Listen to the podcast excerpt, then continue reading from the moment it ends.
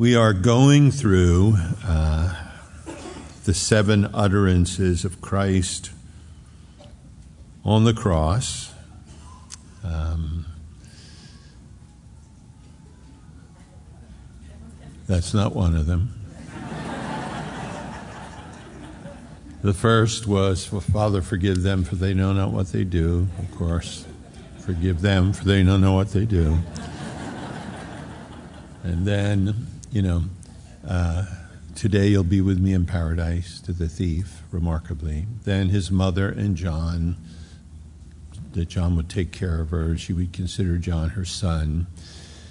And then last time we were here, we were in the three hours of darkness, the, the fourth utterance or cry from the darkness. Eloi, Eloi, lama sabachthani, that cry. My God, my God, why hast thou forsaken me? And in that great mystery, you know, you're in a brilliant sunlit sky, sun at its zenith, noon in the Middle East, and the lights go out. Everything is black. And now, this verse we've come to in John, verse 28, it says, And after this, which is John's phrase meta tauta, we find it many times in his writing. It doesn't necessarily mean after the verse before with his mother, it means after these things. So he doesn't mention the three hours of darkness, but he places this in the next thing that the Lord says close together. He says, after these things, the three hours of darkness, Jesus, knowing that all things were now accomplished, that the scripture might be fulfilled, saith, I thirst. Now there was set a vessel full of vinegar, and they, um, they filled a sponge with the vinegar. They put it upon hyssop, and they put it to his mouth. So we have this, the shortest of the things that Jesus says from the cross I thirst. Two words in English, one word in the Greek. Um,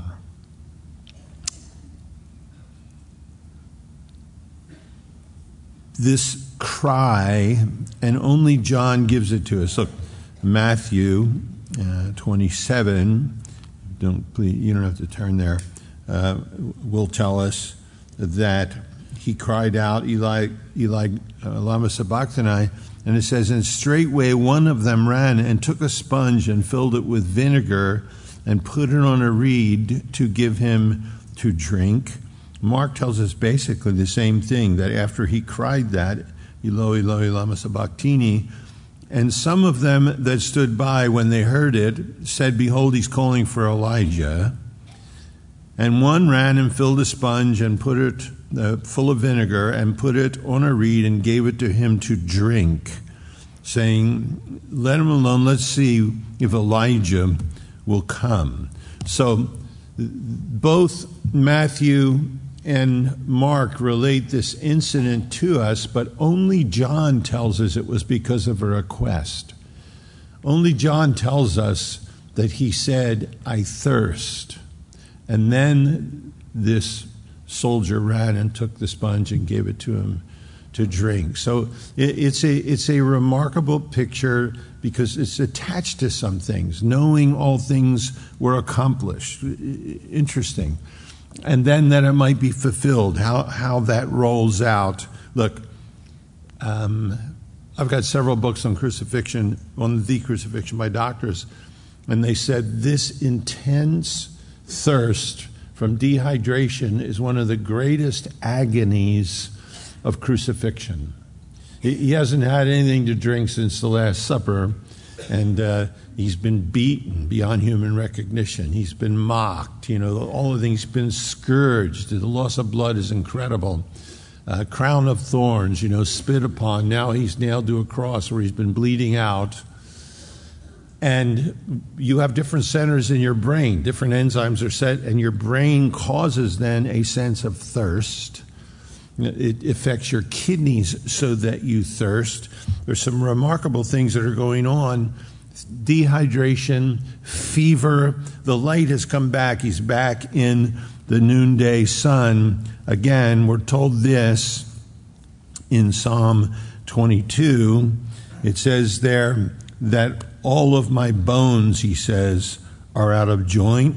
My heart is like wax, it is melted in the midst of me. His heart is failing. My strength is dried up like a potsherd. My tongue cleaveth to my jaws. Thou hast brought me into the, the, the, the, the bowels of death. You brought me to the, the, to the face dust of death. So here, you know, there is a physical thirst that is crushing him. Some even say that this thirst is more agonizing than the crucifixion itself because by this time he's suffocating a lot of his nerves are deadened by this point in time, feeling that this thirst is eating him alive. And it's the only one of the seven utterances that are, are spoken in regards to a personal need. Father, forgive them wasn't a personal need.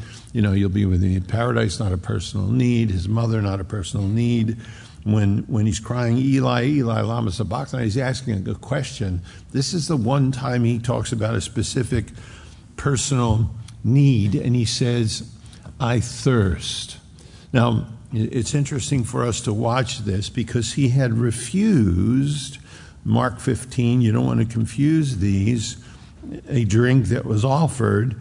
It says, and they, they bring, when they brought him to Golgotha, they gave him to drink wine mingled with myrrh.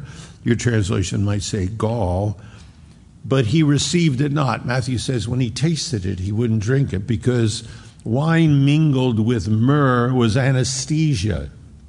And there was a league of women in Jerusalem, and out of mercy, they would go when someone was going to be crucified or die a painful death, and they would give them this wine mingled with gall, and it would anesthetize them. It would re- reduce the pain. It says when Jesus tasted what it was, he wouldn't drink it he refused because he was entering into this fully with his physical frame, with his deity. He's headed into this to die in our place. He's, he's headed into this to satisfy the Father's divine wrath. He's headed into this to bear everything of it, and he doesn't want any anesthesia at all. Now, the Bible doesn't teach that anesthesia is wrong, so relax. You know, you're going to drill my tooth, I want anesthesia. You know, uh, they, they've done certain things, you know, surgeries to me, and I'm glad. Um, wheeling me down to that room, you've lost all your dignity already, but they got you dressed in, you know.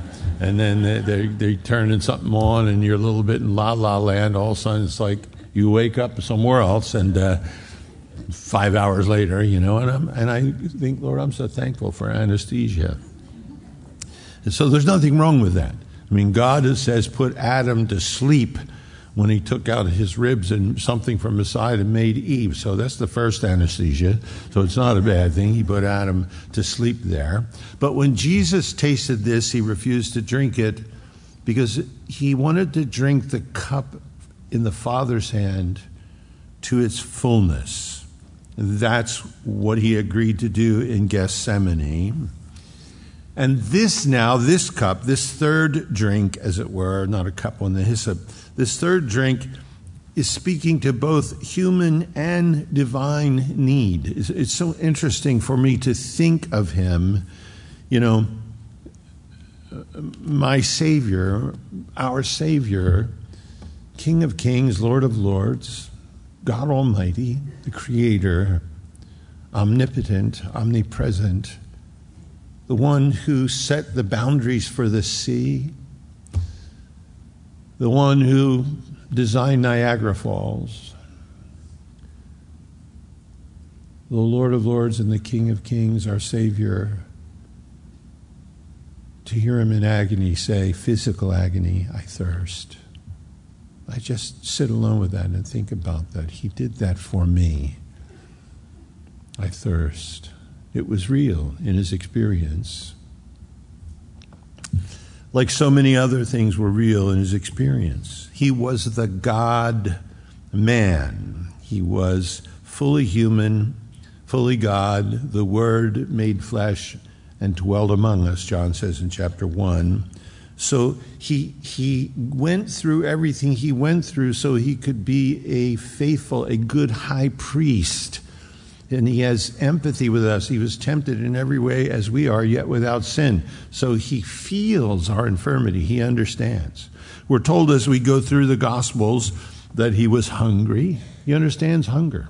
Fasted 40 days in the wilderness, it says, and he hungered. We're told in John chapter 4 when he came to Jacob's well in Samaria that he was weary. He understands what it's like to be, you know, you go through one of those days or one of those weeks when you feel like you're running on empty, you got nothing left. He was weary. He was angry. He understands that. In the synagogue there in Capernaum, there was a man with a withered hand and Jesus wanted to heal them, and he couldn't get them to, a, to assent to that. And it says, looking at the hardness of their hearts, he was angry. He understood anger, looking at things that were unjust and so forth. We know that he slept, not always when they wanted him to either. In the middle of a storm in the back of the sea, they're all worried about drowning, and he's sleeping. You know, they had to wake him up. So we know that he slept. He had compassion. He looked at the multitudes and saw them as sheep without a shepherd. He was moved, we're told, with compassion. We're told in John 11 at the tomb of Lazarus that he wept. He wept. He knew what it was like to have a broken heart. He knew what it was like to participate in mourning over the, the greatest loss when death comes across our path. That he wept we know that he prayed.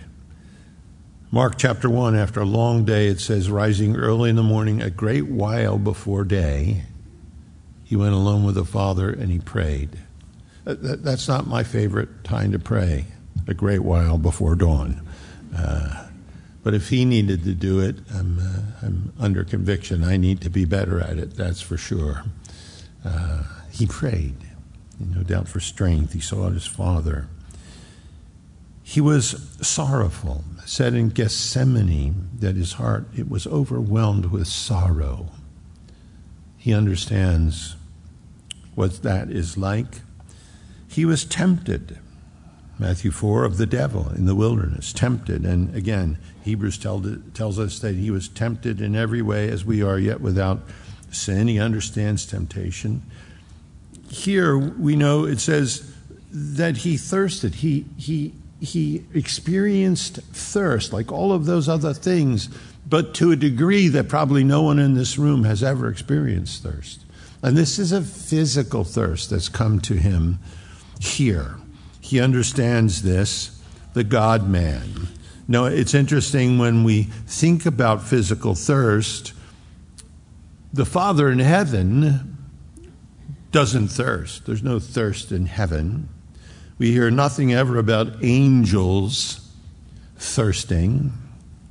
In fact, we're told in the book of Revelation that when you and I are in heaven, it tells us there um, that they were before the throne of God. They serve him day and night in his temple, the one that sits on the throne. He will dwell among them. They shall hunger no more, neither thirst any more neither shall the sun light on them nor heat, which Christ went through there. For the Lamb which is in the midst of them, in the midst of the throne, shall feed them, and shall lead them unto living fountains of waters, and God shall wipe away all tears from their eyes. So in heaven, God the Father doesn't thirst, the angels don't thirst you and I may thirst now, but in heaven, our eternity is to be an eternity without thirst. Soberingly, those who refuse his love and his forgiveness will thirst in darkness forever. Here, it gives us a picture of his physical thirst, the thirst of his body but then the thirst of his soul as well, I believe, is brought before us. Look, um, I'm saying I'm I'm thankful that he thirsted, uh, and I'm not saying that at all. It breaks my heart when I sit alone with him, and I think about what he did for me when I sense his presence right in front of me. And I think of this agony on the cross, and I think that he had to cry, I thirst. But it wasn't just for his need, it was for me. He thirsted so I never have to thirst. So my eternity will be without thirst. And his divine thirst was again, it was for something greater. It says here, knowing that all things had been accomplished. In his mind, the big pictures worked itself out. Secondarily, that the scripture might be fulfilled, which was part of the accomplishment. He says what he says. That prompts the men in verse 29 to do what they did, which is what fulfills the scripture, not his thirst. Knowing that all things were accomplished, tetelestai. It's very interesting. It's the same word he uses in verse 30 when he cries, It is finished, tetelestai. It is accomplished. He knows in this verse it's accomplished. It's done. The program of the ages has been accomplished. And he says, but with such regard to the scripture that had spoke about all of these things that were taking place, he adds a verse, as it were, to all of that. You know, it had prophesied in the Old Testament that he would be betrayed by a friend. You know, he's lifted up his heel against me. That he would be forsaken by his disciples. That there would be false accusations against him. Uh, that he would be silent before his judges as a lamb to slaughter, so he opened not his mouth. That he would be crucified. Psalm 22, 16, they've pierced my hands and my feet. That he would be mocked. They were taunting him there in Psalm 22, verses 7 and 8. That they would gamble on his vesture for his garments fulfilled. I thirst here, it says, which is fulfilling Psalm 69, verse 25, where it says this.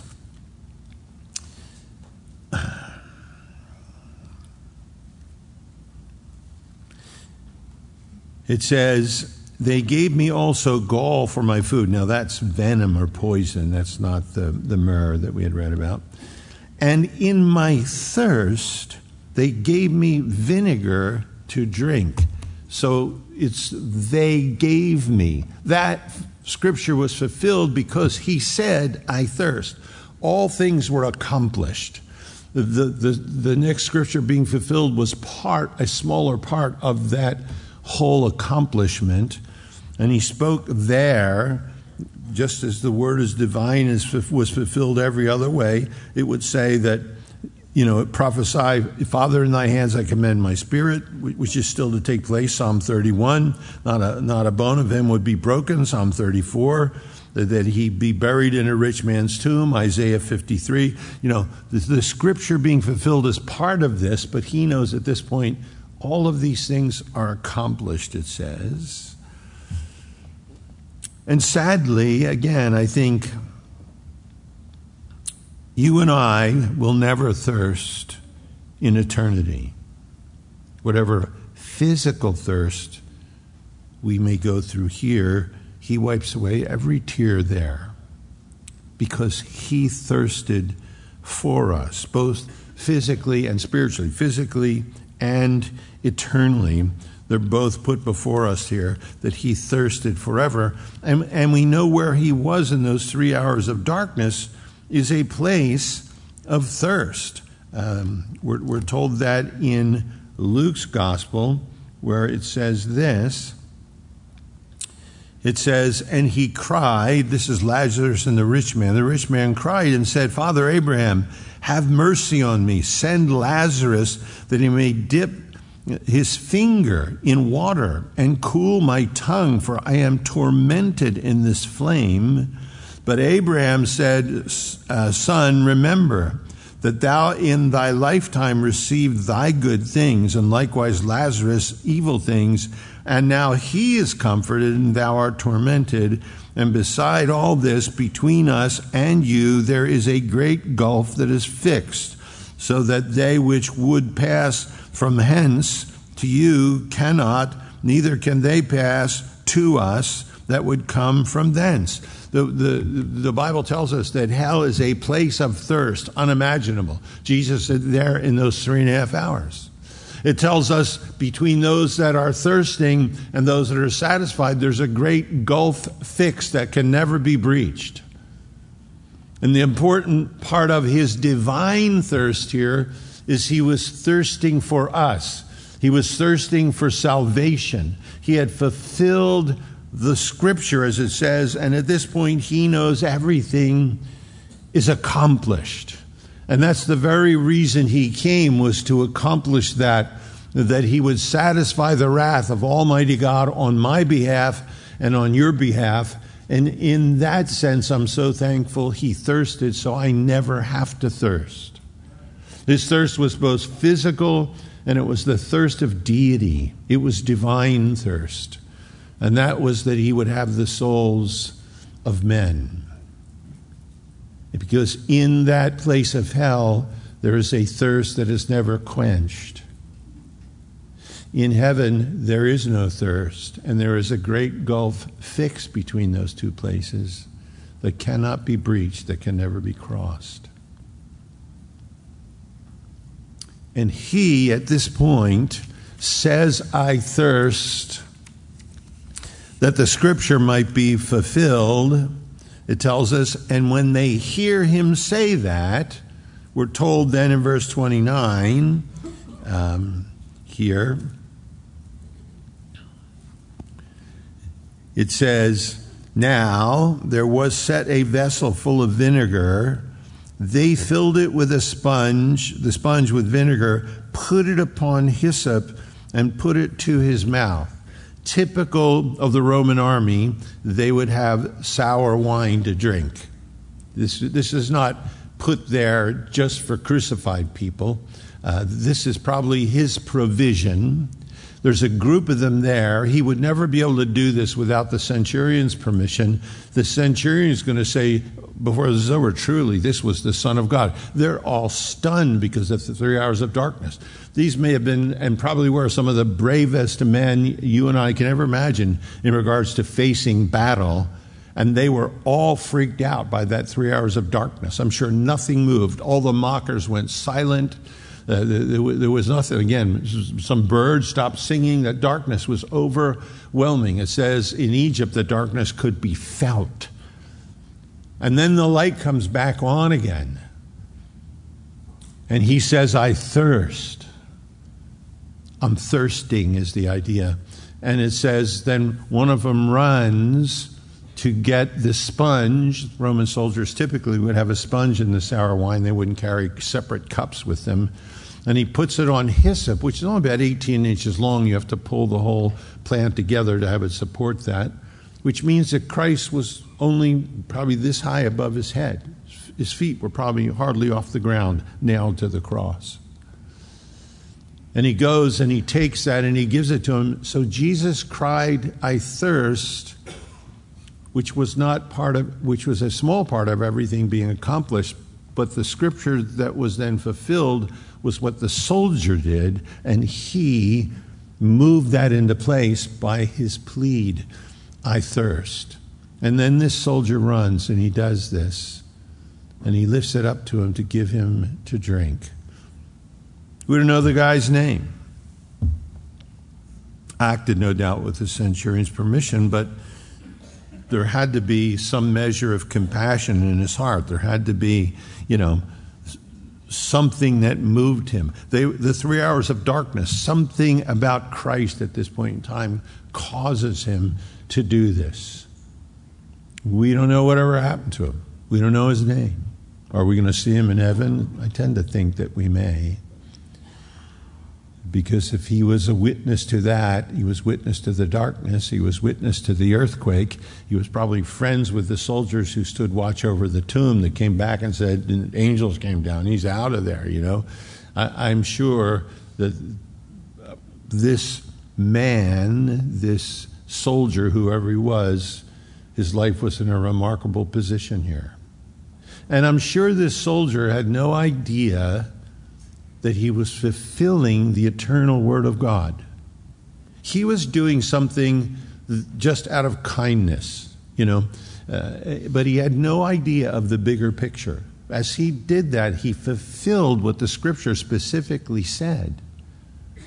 And Jesus said, I thirst, that that might be fulfilled. And he had no idea. I mean, how often do we do something for someone, show some kindness? Seems like a small thing. We think, oh, these other people have giant ministries. This, this is all I can do. And we have little idea what part of the big picture that's very specific that that might be. His name, I don't know, you know, it's interesting. Uh, Clovis Chappell, in, uh, in one of his books, said after World War I, uh, different nations took from the battlefield the carnage, the remains of a soldier who they couldn't identify, and they set up a memorial that is in a number of countries to the unknown soldier. Uh, we have that here, the tomb of the unknown soldier in the United States. That's what this guy is. He's the unknown soldier. And again, do we think it's too small of a thing to do this? Look, Jesus, when he takes inventory, watches a widow come with two mites, which isn't even a cent. And he says to his disciples who are watching, See this? she gave more than they all combined because she gave out of her need. She gave what she gave in her own heart was not too small. What she gave, it was not too insignificant. It was something to her. So she knew it would be something to the Lord. How often do you and I get opportunity to do something small, but we know it's something that the Lord wants us to do, and we should never then minimize it because it doesn't seem like a big deal. You know, remarkable as we looked at this. Jesus would say this in Matthew.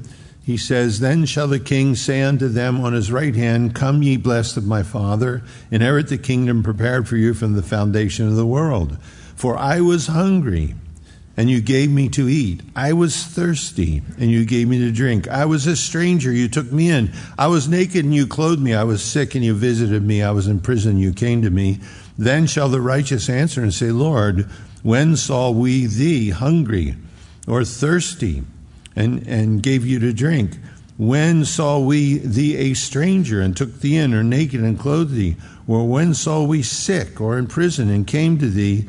And the king shall answer and say unto them, Verily I say unto you, as much as you did it unto the one of the least of these my brethren, you've done it unto me. The simple things. I'm telling you, that's what weaves this family, the church, together. Somebody gets a meal. Somebody gets a hospital visit. Somebody gets a note in the mail. Somebody has someone to pray for them. Somebody is reminded when they're in the hospital, they're on the prayer list at church. Those things that may seem insignificant to us, dipping your sponge in sour wine and lifting it to somebody who's thirsty, a little idea what may really be taking place there. Jesus said, you know, if someone gives a drink to someone in my name, a cup of cool water, they'll in no wise leave, lose their reward. So, you know, as we look at this text, he was thirsty. I, I sit and I think about that. Um, gone through a number of procedures in the last few years and just thinking I'm a I'm a wimp. I don't want I don't like it if the person doing the IV doesn't get it right, let alone nails through my wrist, you know, just but I'll lay there and I'll think, You said I'm thirsty? You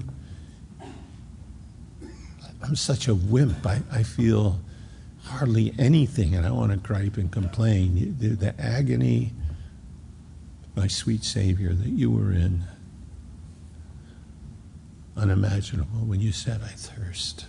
I thirst. That you would do that for me.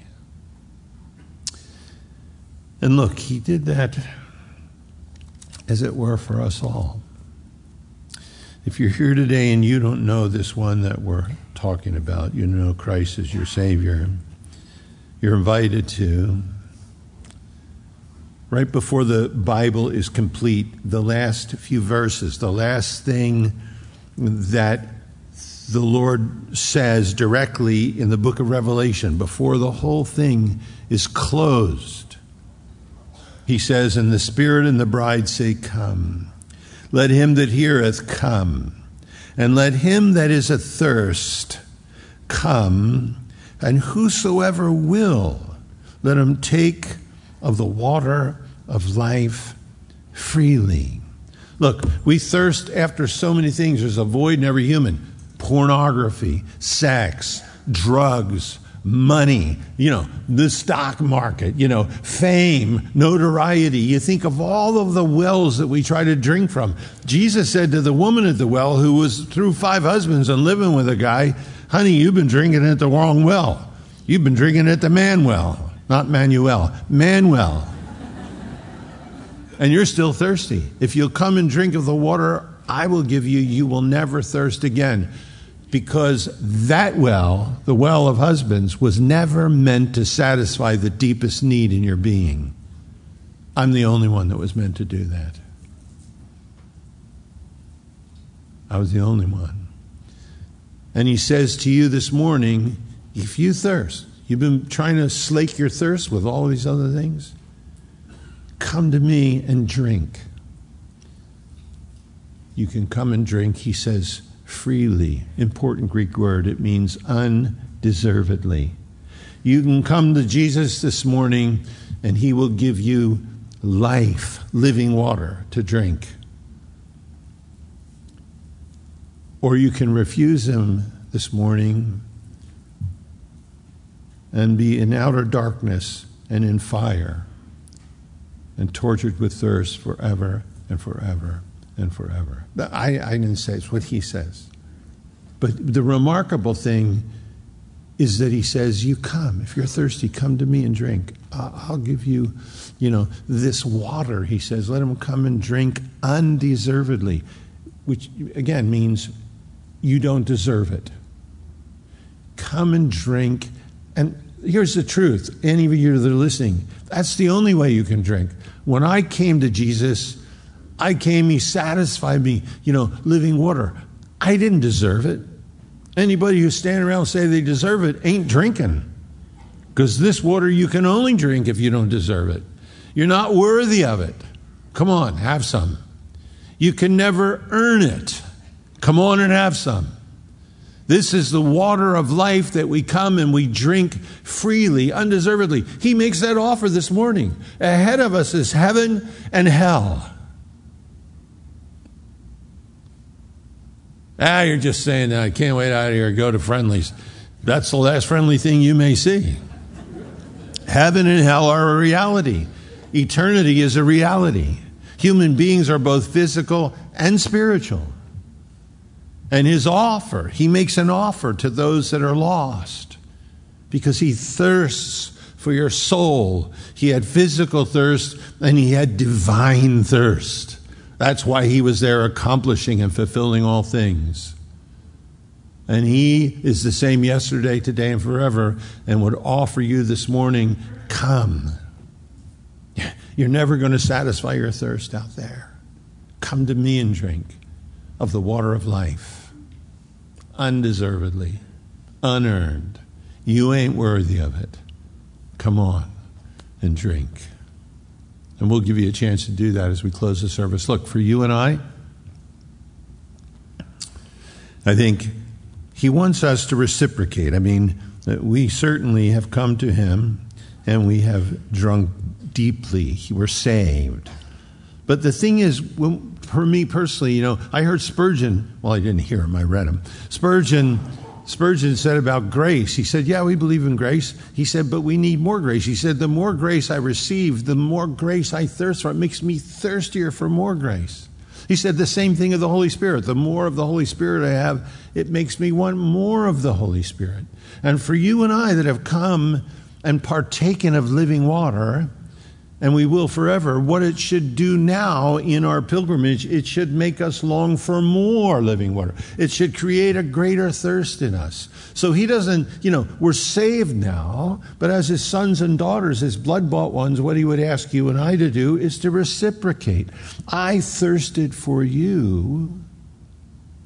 Will you thirst for me? David understood that as he wrote, as the deer panteth after the water brooks, so panteth my soul after thee, O God.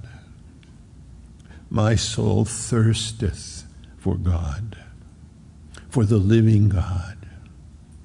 When shall I come and appear before thee? Look, I pray that, Lord, give me that heart that can genuinely say, as the deer panteth after the water brooks. Let my soul pant after thee. Give that to me, Lord. Cause that in me, Lord. I'm just hard headed enough. I'll miss it if you leave me on my own. But you came all that way. You've saved me. You've drawn me to yourself. You thirsted for me. And Lord Jesus, as I finish this journey, let me thirst for you. He wants that from us. He wants us to thirst for Him, for His presence, for His fellowship. That's why He accomplished all things. I'm going to have the musicians come. We'll, we'll end the study. And again, I would encourage you uh, that are believers as we're worshiping to ask God to fill you with the Spirit, to thirst after Him, to ask Him to fulfill that to new measures in your life today. In eternity, it will be filled in greater and greater and greater and unending measure. For those of you who are here who may not know Christ, the offer is made. Anyone who thirsts, let him come and drink of the water of life undeservedly. You can turn away from that or you can accept it because He thirsts after you. It's why He died on the cross. He is thirsty for your future, for your blessing, for your soul. And I would encourage you, if you've never come to Him while we sing this last song, while we worship, to come and stand down here. You stand publicly. See, He said, If you're willing to confess me before men, I'll confess you before my Father and all the angels in heaven standing publicly kind of gives you that great moment in your life. That was the day I did it, I remember. You don't have to do that, but it's good medicine for you and for us as well. So let's stand. Let's pray together. If you know Christ, I encourage you as we worship, just say, Lord, fill me. Just, Lord, draw me into your presence, Lord. If you don't know Christ, I encourage you to come this morning and say, I'm here. I'm ready to drink. I don't deserve it. I could never earn it. I'm not worthy of it. But man, I'm thirsty. And I've drunk everywhere else and it hasn't satisfied me at all. You come today. Lord, I know you've overheard. We put these things before you. We thank you, Lord, that. Um, so, Lord, just the years that we were unsaved, the years that we were never walked close with, the years none of these things would ever made sense to us, Lord, that you add life to them, Lord, that you reach to our hearts with these things, Lord, that you thirsted for this worship service this morning. You thirsted, Lord, that we would sing this next song, that we would praise you and tell you that we love you, Lord. You thirsted for our souls, for our blessing, Lord, for our eternity. And Lord, we thirst for you this morning, Lord, as the deer panteth after the water brook. And Lord, we ask for those that are here that maybe have never come. They're parched. They're thirsty and they haven't known where to satisfy that. Would you draw them, Lord Jesus, into your loving arms today to be saved, Lord? You're the one who does that, Lord. You add to the church daily such as should be saved. All of that is your work, Lord. We delight to see it, but we ask that you would do it today. We pray in your name. Amen.